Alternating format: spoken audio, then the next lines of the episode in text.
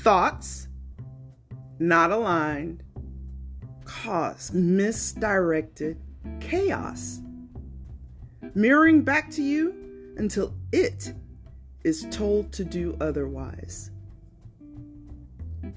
There's so much in this world that we actually have control of. Especially when you no holds bar open back up to your own damn self. To a certain extent, relationships in general are just a big freaking distraction.